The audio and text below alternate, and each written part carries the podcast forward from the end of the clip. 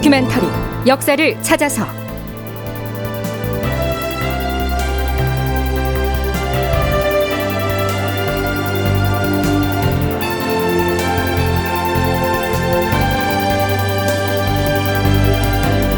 제 1115편 10만 대군이 후금의 철기병에게 무너졌다. 극본 이상락, 연출 황영선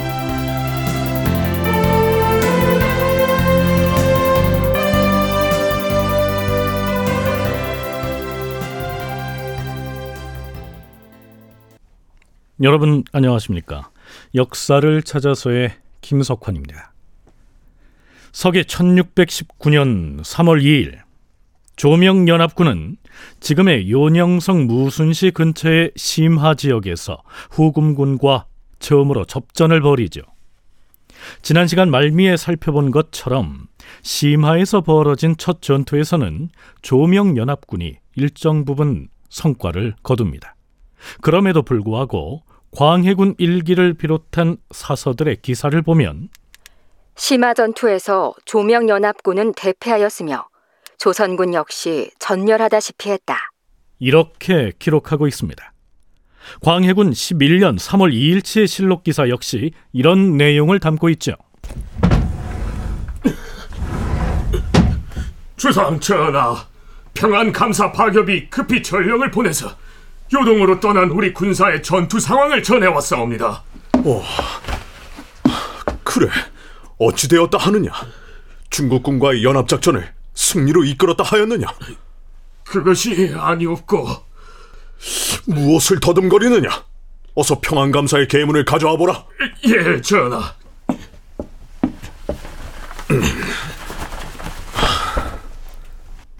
주상 전하. 지난 3월 4일에 도원수 강홍립과 부원수 김경서가 이끄는 우리 군대가 중국의 대군과 연합하여 후금 오랑캐군과 심화에서 전투를 벌여 싸운데 그 전투에서 크게 패전하고 말았사옵니다. 처음에 동로군의 중국 장수 교일기가 군사들을 거느리고 선두에서 행군하였고 제독 유정은 중간에 있었으며 그 뒤를 이어서 우리나라의 좌영과 우영이 전진하였고 도원수는 중영을 거느리고 뒤에서 따라 싸운데 평안감사 박엽은 계문의 서두에서 심화 전투에서 크게 패했다 이렇게 쓰고 나서 그 전투의 전개 과정을 설명하고 있습니다. 그런데요, 엄밀하게 말하면 심하에서의 전투에선 패한 것이 아니었습니다. 고려대 한국사연구소 장정수 연구교수의 얘기 일단 들어보시죠. 심화 전투는 3월 2일, 그다음 3월 4일에 벌어진 전투는 부차 전투라고 하는 발표에서 두 개예요. 그래서 엄격히 말하면 조선이 전멸한 곳은 이제 부차 전투다. 심화 전투에서는 약간 제한적 승리 정도로 보시면 될 것 같고 여기서 하루 쉬고 그 다음날 진군하다가 부차 전투에서 조선군이 전멸하게 되는 거거든요. 조선군도 13,000명 뭐 이렇게 얘기를 하는데 이게 요즘에는 13,000명이 그렇게 느낌이 강해 보이지 않지만 당시 조선군이 13,000명 정도면 어마무시한 대군이거든요. 실제로 대군이라고 표현하거든요. 그래서 얘들도 보면 부대 배치를 바꿔가면서 진군을 합니다. 선봉 며칠 동안 선봉에서 행군을 하면 며칠 지나면 앞뒤로 바꿔가지고 행군도 하고 이렇게 가요. 그래서 심화 전투에는 유명한 김응하 장군은 아예 참전을 못해요. 왜냐면 후위대로 오고 있었거든요.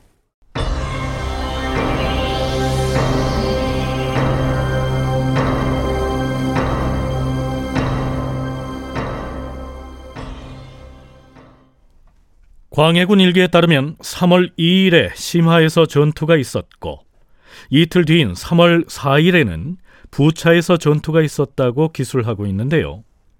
그렇다면 이 병사들은 운명의 부차 전투가 있기 하루 전인 3월 3일에는 어떻게 지내고 있었을까요?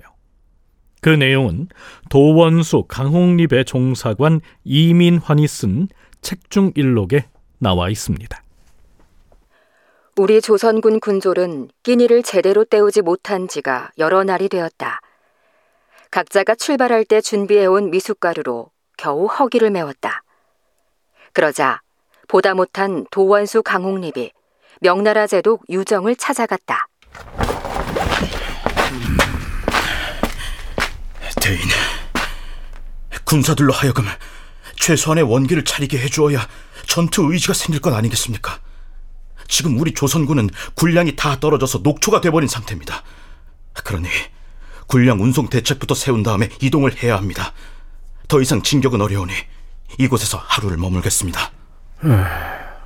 약속한 군사작전 기한이 이미 하루가 지체됐기 때문에 이곳에 잠시도 머무를 수 없으나 애석하게 죽은 유길룡의 시신을 찾아서 화장을 해줘야 하니 그럼 하루의 말미를 주겠노라. 유길룡은 제독 유정이 가장 아끼던 부하인데요. 전날의 전투에서 후금군에게 희생을 당했지요. 어찌됐든 동로군의 총지휘자인 유정이 부하의 시신을 수습하느라고 지체하는 바람에 조선군으로선 잠깐의 시간을 번 셈인데요. 조선군에게 당장 시급한 것은 군량 조달이었습니다.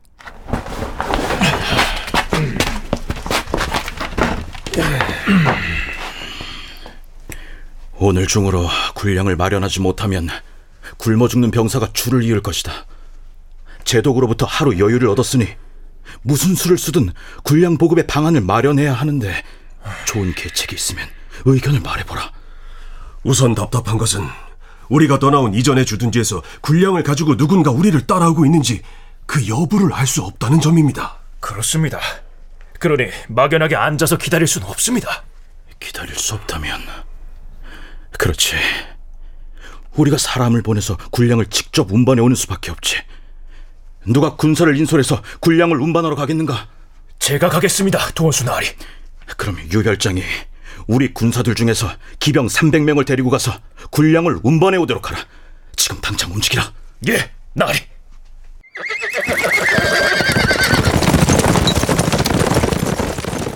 도원수 강홍립은 별장 유태청으로 하여금 300명의 기병을 인솔해서 군량을 운송하러 떠나게 합니다. 하지만 그들이 군량을 운송해 올 수 있을 것인지 확신이 없는 상태에서 하염없이 손을 놓고 있을 수만은 없었던 모양입니다. 도원수 나리, 유별장과 기병들이 군량을 가져온다 해도 넉넉히 하루는 걸릴 터인데 당장 배가 고파서 아우성치는 군졸들부터 우선 살려놓고 봐야 합니다. 그리고 여긴 전쟁터입니다. 그렇습니다, 나리. 전쟁터에서는 전쟁터의 방식으로 먹고 살아야 합니다. 병사들을 민가에 보내서 현지 조달을 해오게 하십시오. 이 부근에 마을이 있던가? 좀 떨어진 곳에 몇몇 부락이 있는 것을 확인했습니다. 군사들을 풀어서 민가를 약탈해 오도록 명을 내리시는 것이 좋다. 마을을 샅샅이 뒤져서라도 먹을 것을 구해오라.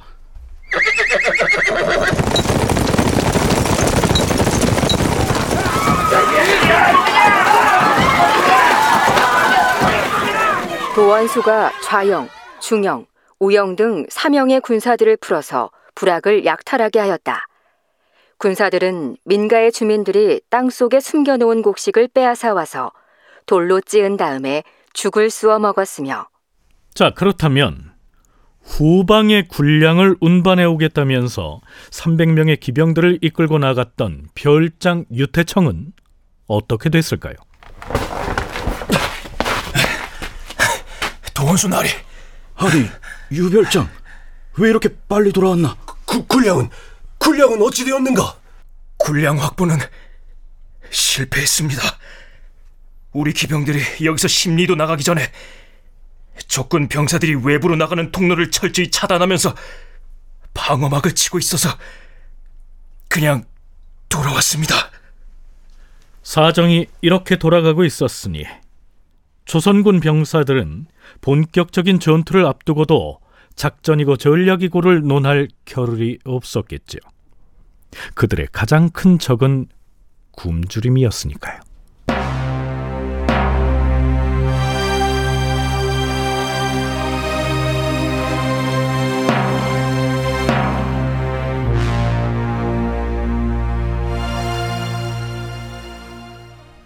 드디어 다음 날인 3월 4일 조명연합군이 누라치의 군대에게 크게 패한 바로 그 부차 전투가 벌어진 날이죠.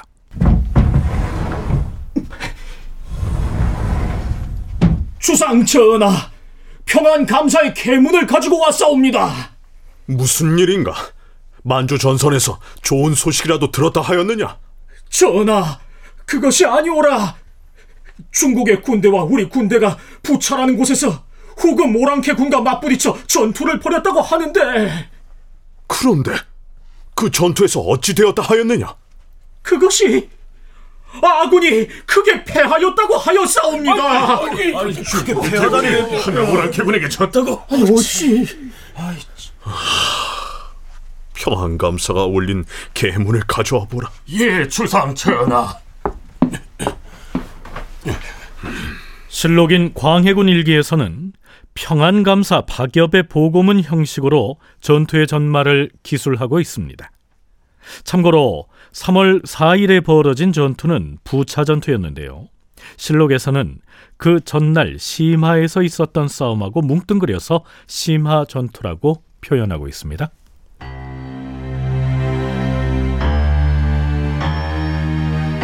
주상 전하, 중국의 대군과 우리 조선의 군대가 4일 벌어진 심화 전투에서 크게 패전하여 싸웁니다. 명나라 제독 유정이 지휘하는 동로군에서는 중국의 유격장군 교일기가 군사들을 거느리고 맨 앞에서 행군을 하였고 제독 유정은 중간에서 이동하였으며 그 뒤를 이어서 우리나라의 좌영과 우영이 전진하였고 우리의 도원수는 중영의 군대를 거느리고 뒤쪽에서 따라가고 있었사옵니다. 그때 후금군은 개철과 무슨 두 방면으로 보냈던 군대를 동쪽으로 회군하여서 우리가 나아가고 있는 산골짜기에 잠복시켜 두고 있었사옵니다. 그런데 교일기 유격장군의 부대가 드디어 부차 지방에 이르렀을 때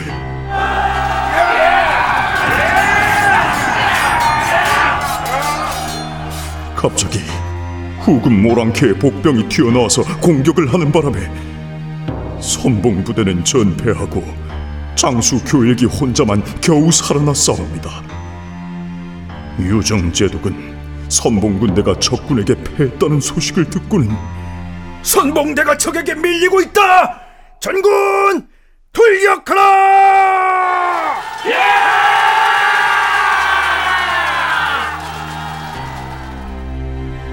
군사들을 독촉하여 돌진에 나아갔으나 그때 갑자기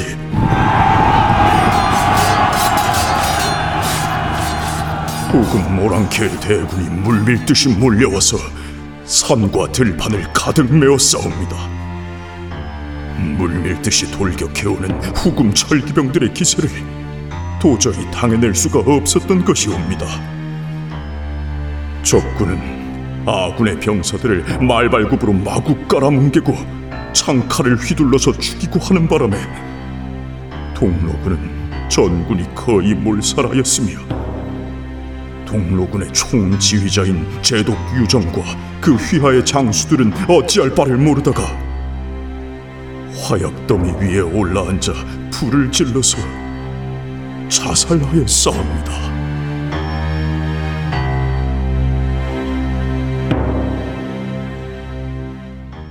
평안감사 박엽은 동로군 소속의 장졸들이 전멸하다시피 하고 총사령관인 제독 유정과 휘하 장수들이 자살을 했다는 등의 패전 상황을 보고하고 나서 그렇다면 그 전투에서 조선군은 어찌 됐는지를 이어서 전하고 있습니다.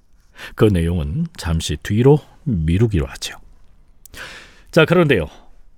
10만 대군을 자랑하던 명나라의 그 대규모 군사는 어째서 수적으로는 상대가 안 되는 누르하체 군사들에게 이처럼 어이없는 참패를 당하게 됐을까요? 서강대 계승범 교수는 그 배경을 이렇게 설명하고 있습니다.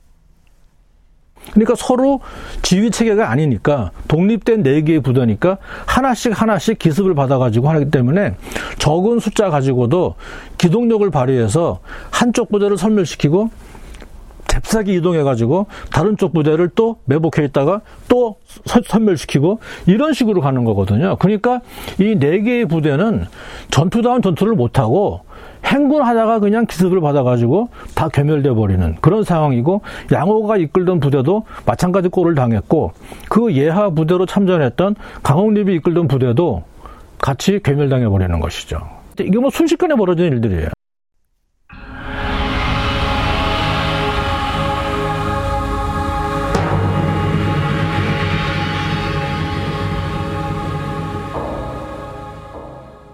그렇다면 명나라의 동로군이 후금군에게 이처럼 참패를 당하는 상황에서 같은 동로군에 속한 조선군은 어떤 행보를 보였을까요?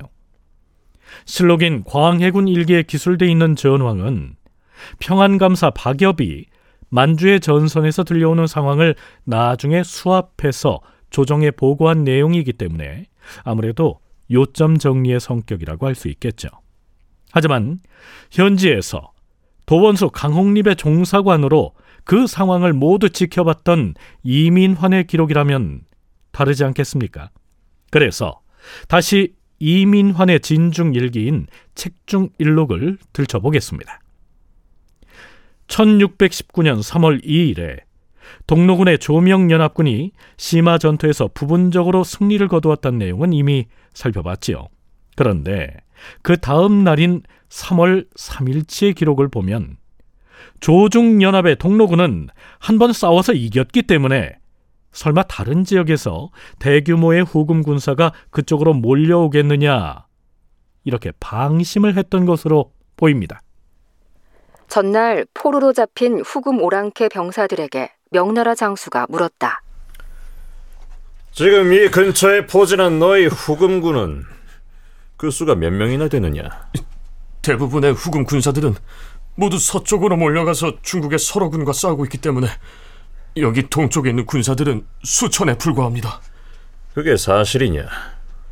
어디 이번엔 네가 대답을 해보거라. 예, 사실입니다.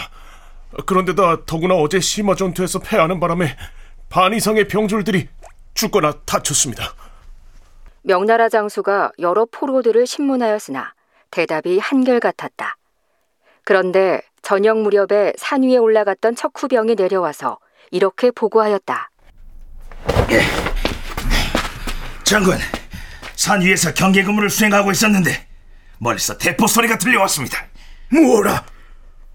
오랑캐에게는 대포가 없으니 대포 소리가 들렸다면 필시 우리 명나라군이 이쪽으로 오고 있다는 신호가 아니겠느냐? 그래, 대포 소리가 가까이서 들리더냐, 멀리서 들리더냐, 어느 방향에서 들려오더냐? 세 번의 대포 소리를 들었는데 동북 쪽에서 은은하게 들려왔습니다. 아, 그래 알겠다. 틀림없이 우리 중국의 서로군이 후금 오랑캐를 물리치고 나서 여기 있는 동로군과 합류하기 위해 이쪽으로 오고 있는 것이다. 은은하게 들려왔다면 아마도 백리박쯤에 이르렀을 것이다. 그런데요. 책중일록의 필자인 이민화는 다음과 같은 설명을 덧붙이고 있습니다. 나중에 알고 보니 적군인 후금의 군사들이 명나라의 서로군과 싸워 이긴 다음 명나라 군사들의 대포를 빼앗아서 자기들끼리 신호를 주고받느라 발사한 것이었다. 실제론 서쪽의 전투에서 승리한 후금의 대규모 철기병들이 조명 연합군 쪽으로 진격해 오고 있었던 것이죠. 다큐멘터리 역사를 찾아서 다음 시간에 계속하겠습니다.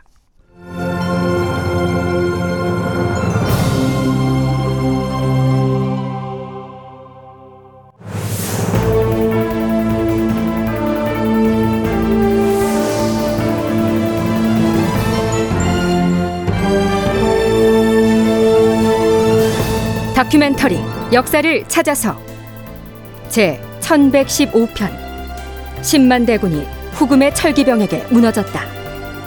이상락 극본 황영선 연출로 보내드렸습니다.